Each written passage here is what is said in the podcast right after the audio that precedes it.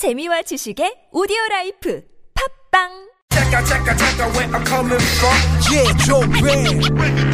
색다른 시선 세상을 바라보는 법. 진짜는 진짜를 알아보는 법. 오늘 뉴스를 들어볼까? 진실을 따라 미래를 그려본다. 오늘의 뉴스가 바로 내일의 역사. Show Me the News 네, 강양구 프리랜서 기자와 함께합니다. 어서 오세요. 네, 안녕하십니까. 강양구입니다. 네, 오늘 첫 소식은 아무래도 세월호 6월 발견 소식이 될까요? 네, 워낙에 충격적인 소식이라서 예. 다시 한번 팩트만 정리를 해드리겠습니다. 네. 이 오늘 오전 11시 25분께 미수습자로 추정되는 6월 6조각이 발견이 되었습니다. 네. 이 6월 조각은 신발 등 유류품과 함께 이 목포 신항으로 세월호를 싣고 가는 이 반잠수식 선박 갑판 위에서 발견이 되었는데요. 흘러나왔다는 얘기잖아요. 네, 해양수산부는 세월호에 열린 출입구나 창문 등을 통해 배수 작업을 했지 않습니까? 그랬죠. 배수 작업 과정에서 흘러나온 펄에서 유골 조각이 나온 것으로 추정되고 있습니다. 음. 네네. 일단은 국가수 등에서 인력을 파견받아서 유골의 신원 확인 및 유전자 분석 작업 등에 돌입했고요. 예. 유골 조각이 한 사람의 것인지 혹은 어느 부위인지 등은 아직 파악이 안 되고 있습니다. 그러게요. 음. 이 소식은 약간 늦게 그러니까 오후 3시 조금 전에 이 팽목항에서 미수습자 가족에게도 전달이 되었습니다. 음. 당연히 가족은 큰 충격에 빠졌는데요. 네. 이 유실 방지 대책 재점검과 함께 9명을 모두 찾을 수 있는 구체적인 방안을 마련하라고 음흠.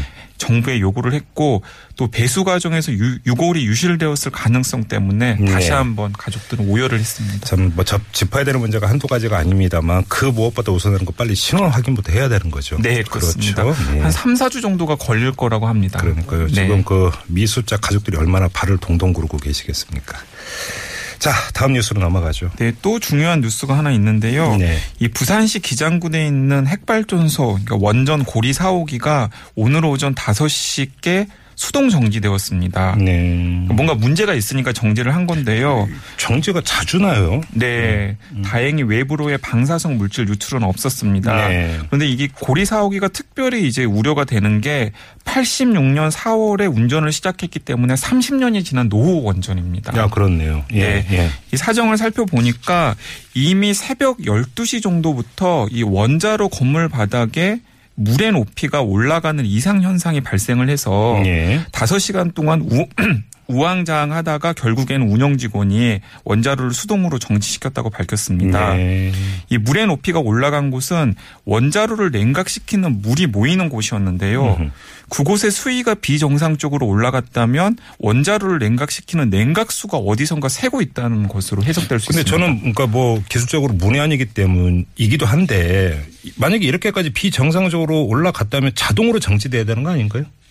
자동으로 정지될 수도 있는데 네. 아마도 원자로에서 원인을 막 찾는 과정에서 미리 파악이 되었기 때문에 음. 원인을 찾는 과정에서 아, 그러니까 예. 자동으로 정지시키기 임계점 도달하기 전에, 전에 발견을, 네, 발견을 해서 원인을 찾다가 결국에는 원인을 못 찾으니까 수동으로 수동으로, 정지를 음, 시킨 것으로 네네. 보고 있습니다. 예. 근데 이거 지금 영화 판도라랑 비슷한 상황이거든요. 저도 지금 그 뉴스 들으면서 계속 그 영화 생각났어요. 네, 그렇습니다. 네. 일단 한수원은 원자로를 정지시켰고 정확한 원인을 조사하겠다라고 얘기를 했고요. 네. 그런데 최근에 이 고리 3호기에서도 이 오늘 문제가 된 4호기가 아니라 3호기에서도 이 거- 경납고 건물 내벽에 설치된 철판 6천 곳 가운데 127곳의 두께가 부식된 것이 발견이 되었습니다. 어, 그래요? 그러니까 시민단체는 오늘 수동 정지시킨 고리 4호기도 이 3호기와 같은 방법으로 시공되었기 때문에 음. 비슷한 문제를 안고 있고 그런 문제들이 바로 오늘 사고의 원인이 아니었나라고 녹- 짐작을 하고 있습니다. 녹이 슬어서 이제 떨어져 나가고. 네, 그러니까. 두께가 감소됐다 이런 이야기잖아요. 네, 네.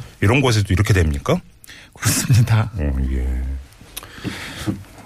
네. 이해, 이해가 안 되는 게 많네요. 자, 다음 뉴스로 넘어가죠. 네, 이 세 번째 사건도 오늘 많은 관심을 끌었던 뉴스인데요. 네네. 이 BBK 주가 조작 사건 당사자였던 김경준 전 BBK 대표가 오늘 만기 출소를 했습니다. 그랬다면서요. 네. 네. 이 김 전 대표는 곧바로 청주 외국인 보호소로 넘겨졌는데요. 왜냐하면 이 미국 국- 미국 국적인 김 전 대표는 출입국 관리법에 따라서 강제 퇴거 대상자이기 때문에 음, 이 만기 출소했지만은 자유의 몸이 되지 못하고 외국인 보호소로 넘겨진 것이죠. 그래서 이제 강제 출, 그러니까 출국시키는 거죠. 네. 또 상황을 살펴보니까 약간 딱한 면도 있는데요. 2015년 말에 징역형 복역을 마쳤습니다. 음. 네. 근데 벌금을 내지 못해서 음. 지금까지 노역장에서 노역을 하다가 오늘 나온 것입니다. 벌금만큼 노역에 처해졌다는 네. 거죠. 네. 이 상황을 약간 상기를 시켜드리자면 이 김 전 대표는 이 옵셔널 벤처스라고 하는 코스닥 기업의 주가를 조작하고 거액의 회사 돈을 횡령한 혐의로 2009년 대법원에서 징역 8년과 벌금 100억 원이 확정이 되어서 네네. 이, 이 감방에 갔는데요. 음. 당시 김경준 씨는 2007년 대선 때 주가 조작으로 소액 주주에게 피해를 입힌 BBK 실소유주가 이명박 전 대통령이라고 폭로를 해서 네. 굉장히 큰 논란에 휩싸인 적이 음, 있었습니다. 네네. 당시 특검은 김경준 씨 단독으로 BBK 투자금을 사용해서 주식을 사들여 주가 조작을 했다고 결론을 내려서 네. 이 이전 대통령이 면죄부를 줬었죠. 그런데 이런 특검 결론을 불신하는 여론이 여전히 상당하고요. 그래서 이명박 전 대통령의 BBK 의혹이 이 10년 만에 수면 위로 떠오르는 모양새입니다. 네. 오늘 이 더불어민주당의 박범계 의원이 김 씨를 만났는데요. 이 박 의원은 이명박 전 대통령 적폐 규명을 위해서 김 씨를 미국으로 내보내서는 절대로 안 되고 네. 김 씨가 뭔가를 지고 있다라는 음. 취지의 뭐 글을 자신의 페이스북에 올리기도 했습니다. 일단 아무튼 김경준 씨는 미국으로 강제로라도 출국 당하게 되는 거잖아요. 네, 지금 그, 상황으로는 그렇습니다. 그 후에 이제 그 입을 여느냐, 입을 연다면 어떤 내용이 나오느냐. 네. 이게 지금 초미의 관심사입니다. 좀 지켜보도록 하고요. 자, 다음 뉴스로 가죠. 네. 이주 7일의 근로 시간이 단축 되었다라는 게 합의가 되었다는 소식을 전해드렸었는데요. 그랬죠. 네. 그런데 오늘 자유한국당의 반대로 이 주 7일 근로시간을 52시간 이하로 제한하는 내용의 근로개정법 개정안 처리가 불투명한 상황이 되었습니다. 네. 이 자유한국당은 차기 정부가 들어선 다음에 법안을 처리하자고 지금 입장을 밝힌 상황인데요. 음. 앞서 토일, 요일을 포함한 주 7일을 모두 근로일로 정의해서 주당 근로시간을 52시간으로 하는데 공감대를 이뤘지만 자유한국당, 자유한국당이 틀어버린 것입니다. 네. 이 이유를 살펴보니까 자유한국당은 이 재계와 기업 측이 반발하고 있는 휴일 근로 할증률을 50%로 할 것인지 100%로 할 것인지를 두고서 합의를 고부하고 있는 것으로 아, 보입니다. 예. 그러니까 휴일 근로 할증률을 애초 개정안대로 100%로 할 경우에는 토 일요일 근무 시 기업은 지금의 50% 할증률의 두 배를 적용해서 수당을 지급해야 합니다. 휴일에 보통 두 배 지급하는 게 지금까지 저거 아니었어요? 네, 그런데 이제 기업 측 논, 기업이 돈이 더 들어가니까 네. 자유한국당이 이제 거기 그걸 대변해 가지고 예. 법안을 맡고 있는 모양입니다. 우리나라가 최장 근로 시간을 기록하고 있는 나라 아니겠습니까? 좀 뭔가 좀 바뀌었으면 좋겠습니다, 정말. 네. 자, 네. 그리고요. 네, 흥미로운 뉴스가 있어서 또 가지고 왔는데요. 네. 이 북한의 고려항공이 오늘부터 평양과 중국의 단둥을 왕복하는 노선을 운영하기로 했다는 소식이 들립니다. 단동 바로 압록강 건너에 있는 네, 압록강 건너입니다. 예. 이 고려항공이 매주 화요일과 금요일 평양과 단둥을 오가는 노선을 운영하기로 했고요. 네. 이 노선은 중국 관광객 또 단둥을 거점으로 하- 거점으로 북중 무역을 하는 중국인 사업가 또 남한 물품을 중국에 반입하는 중개 무역상 등이 이용하는 것으로 알려지고 있습니다. 네. 비행 시간은 실제로 굉장히 가까워서 30분밖에 안 걸립니다. 네. 그리고 덩달아 살펴봤더니 고려항공은 3월 들어 예정됐던 스케줄을 모두 소화하면서 이 지난달까지 50%에 달했던 결항률이 이달 들어 0%를 기록했다고 합니다. 오, 예. 이게 굉장히 흥미로운 소식인데요. 음. 북한의 핵실험이나 미사일 도발에 대한 국제사회의 북한 제재 강도가 높아지고 있는 것처럼 보이는데 음흠. 오히려 중국은 북한의 이 경제협력 재개에 손짓을 하고 있는 것처럼 보이는 것이어서 그러게요. 굉장히 주목되는 소식입니다. 얼어붙고 있는 한중 관계와는 정반대 현상이 지금 북중 관계에서 빚어지고 있다 이런 얘기 아니겠습니까? 네, 그렇습니다. 예.